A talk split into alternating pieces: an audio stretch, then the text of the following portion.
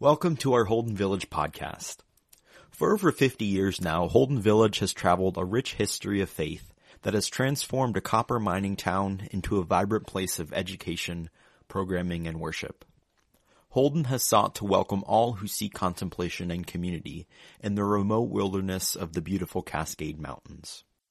We continue to invite people of all ages to come alongside our rhythms, which inspire and equip travelers for a sustainable life of faith outside the village. And we continue to listen and reflect on our story and history and seek to discover our place in God's creative mission in our world. Our podcasts are a way of sharing our conversations with our teaching faculty around reformation, the reforming of our relationships with the earth, with each other, and with the divine. Let's tune in and join the conversation. My name is Rebecca Wee. I'm a poet and I teach creative writing at Augustana College, which is in Rock Island, Illinois. I am a longtime visitor to Holden. It's my favorite place to teach poetry. There's a book titled First Loves that collects the poems that first inspired various contemporary poets into their love for or the practice of writing poems. If you're a poet, you've likely had that kind of encounter, a poem or poet that spoke to you so intimately that you were marked. I have several such first loves, beginning with nursery rhymes and fairy tales. You might recognize this one. There was a little girl who had a little curl right in the middle of her forehead. When she was good, she was very, very good. But when she was bad, she was horrid. I was sure at about age four that that had been written for and about me, so I was both honored and chastened at being found out. In high school, I discovered Anne Sexton's love poems and was awed by the first line of her poem, The Kiss, which reads, My mouth blooms like a cut. If your mouth blooms, it opens. It's a flower. It's lush and red and ready to smile, scream, gasp, swallow, kiss. But wait, if it blooms like a cut, it's a wound. It's bleeding. It hurts. It needs help. So that image, that simile was exactly right, and I knew it well before I really knew that kissing was equal parts beauty and risk. And then in college, there was Marcella Taylor's creative writing class, which used as one of its texts Carolyn Forche's second collection of poems, The Country Between Us. I didn't know the historical and political moment and events those poems were written for, but my whole being knew I was marked, not only by the poems, but by the poets whose works she referred to or cited outright. Antonio Machado's Walker, There Is No Path. You make the path by walking. Or Claribel Alegria's Some Moments Are Electric. And Nazim Hikmet's, the Turkish poet's incredible poem, Things I Didn't Know I Loved. As for Carolyn Forche, some years after college and after working as a textbook editor for a legal publisher, I had a you must change your life Rilke moment and decided that what I most wanted to do was sit in a room and listen to Carolyn Forche talk about poems. So I went to George Mason University where she taught and ended up working on her 1993 Norton anthology titled Against Forgetting 20th Century Poetry of Witness, which introduced me to poets who had written out of conditions of extremity, such as exile, censorship, and warfare. I have always had excellent teachers, an encouraging and talented family and Gene pool, and I became a published poet and a college professor of poetry almost against my will. but one of those poet teachers, Donald Hall, taught me that poetry is the unsayable said, and that it was a precious and necessary art for humanity's well-being. Billy Collins taught me the power of humor, although I have exactly one humorous poem and I'm the only one who's amused by it. Forche taught me the importance of music and of trusting the aleatory energies that bring poems to the page.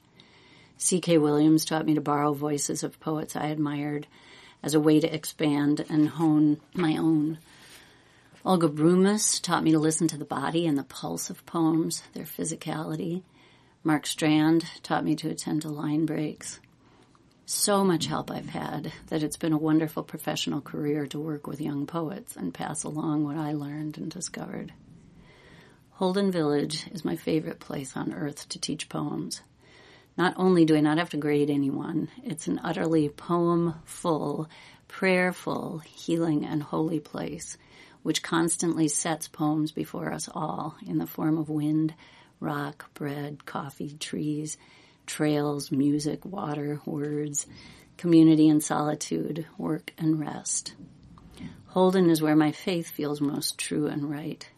Some of my most beloved companions have appeared here as gifts from some power that knows better than I do what and who I need.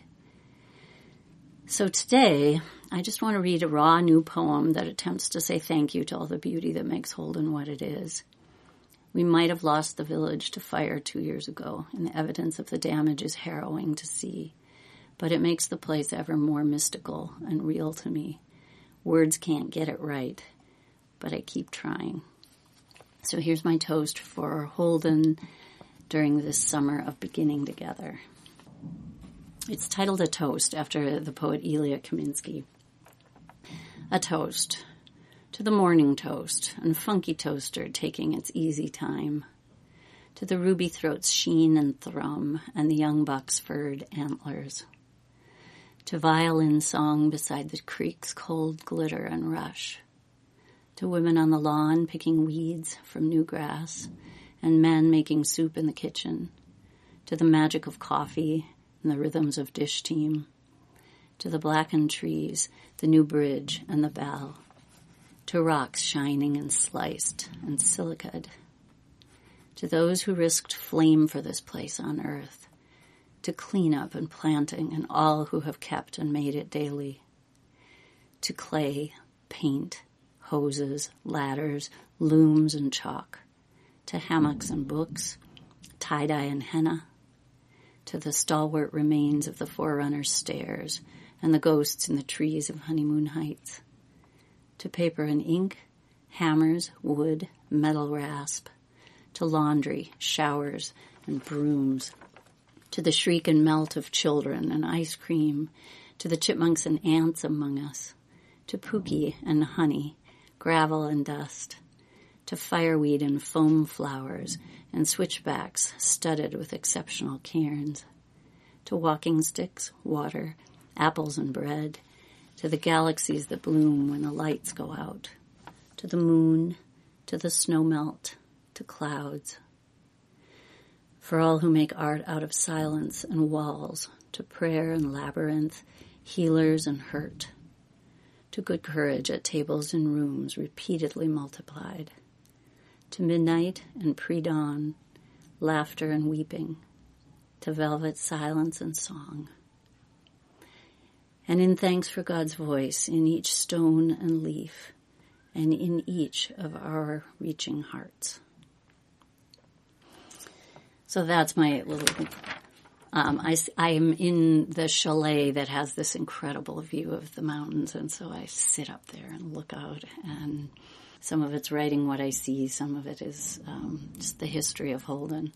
And I think the last thing I want to leave you with today is this poem that Peter Marty, who is my church pastor back in Davenport, Iowa, um, he introduced me to this poet, Brian Doyle, and specifically this poem, um, which I used as first word at Holden on Monday. The title of it is pretty audacious. It's called The Best Poem Ever, and the ever's in italics. So, yeah, it kind of sets you up right away to argue but you'll see what happens. So this is Brian Doyle's This is what I think a poem is. And this is what I think even people who don't write or read poetry find when they're at Holden. So it's the best poem ever. What if, says a small child to me this afternoon, we made a poem without using any words at all? Wouldn't that be cool?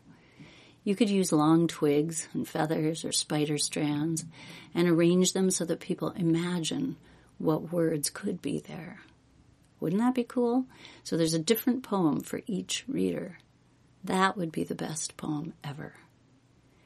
The poem wouldn't be on the page, right? It would be in the air, sort of. it would be between the twigs and the person's eyes, or behind the person's eyes. After the person saw whatever poem he or she saw.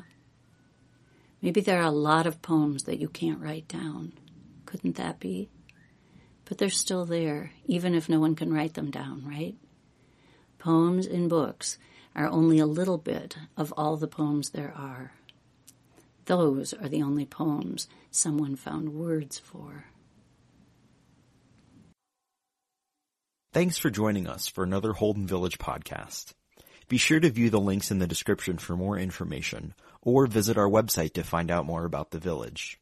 We hope you will make a pilgrimage to Holden. Blessings and peace to you.